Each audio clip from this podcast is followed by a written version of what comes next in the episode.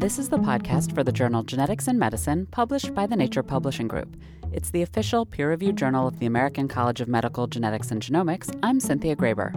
There's a popular atlas for medical geneticists that shows the physical features of children born with inherited genetic birth defects. Maximilian Muenke, chief of the medical genetics branch at the National Human Genome Research Institute at the National Institutes of Health. The main atlas that exists now is an atlas that is called Recognizable Patterns of Human Malformation, and that is the textbook. It's the Bible, the Torah, whatever you want to call it, for all clinical geneticists around the world, and it's a wonderful book. I cannot stop singing the praises of it. There is, though, a problem with the atlas. But what it does is, to the overwhelming majority, I would say, over 95% of the photos are of children of Northern European descent, of white children in essence. And this matters. For a genetic disease like Down syndrome, the distinguishing facial features in Northern Europeans or those of Northern European descent are not necessarily the same as those, say, in Southeast Asians.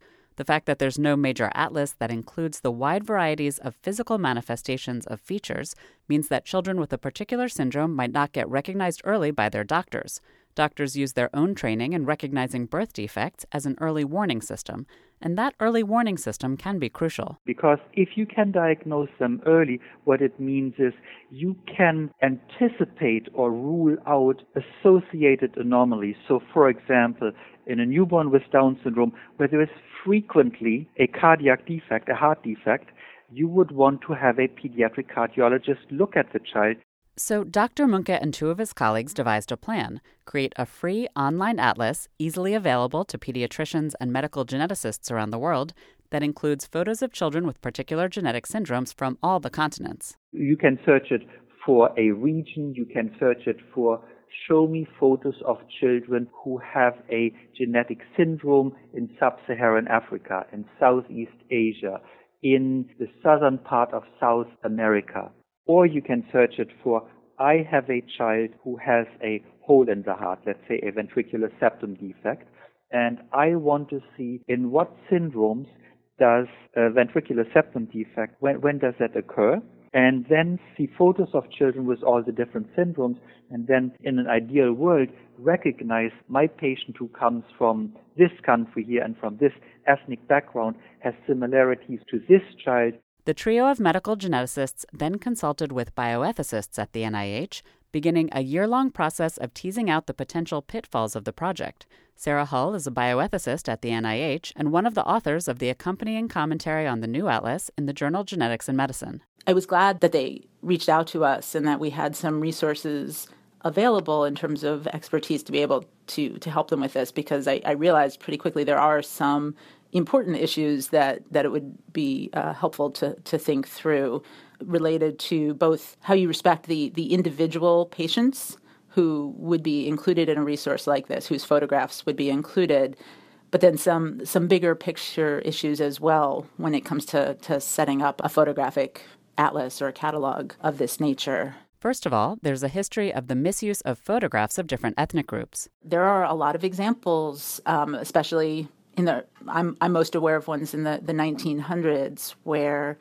a sort of science, or we understand now it was more of a pseudoscience or mistaken notions of related to eugenics and racial hygiene in Nazi Germany, in the United States, and in other places around the world, where these movements actually made catalogs of images of people to sort them according to their fitness. Of course, this project is completely different and has an entirely benign and benevolent intent.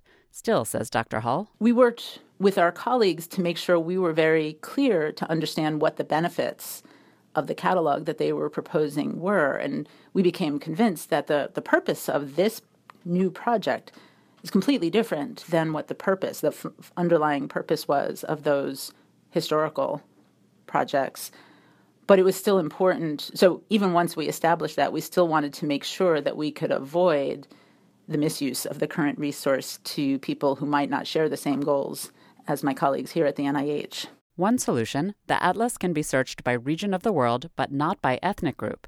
While someone may choose to identify as, say, Thai, The searchable label will be Southeast Asia, or if the individual lives in the U.S., North America. Then, says Dr. Hull, there's a second issue. The internet is pretty widely available, and so the proposal is to make a resource that's available through the internet. And that addresses an important accessibility problem, but it also raises a really important privacy problem. A lot of times, these photographs are going to have to be of people's faces. A lot of times, the features that physicians need to understand are related to facial features that are going to be very identifiable. And masking them would actually hide. I mean, the things that we do to mask somebody's identity, a gray bar or things like that, actually hides the most important thing that a physician would need to understand to be able to screen and better be able to diagnose a patient. So making sure that patients or their parents, because many of these patients will be children, actually really understand what that means and are okay with that, that they have a chance to voluntarily decide to participate based on their understanding of the risks to them personally, I think was a really important issue that we wanted to underscore.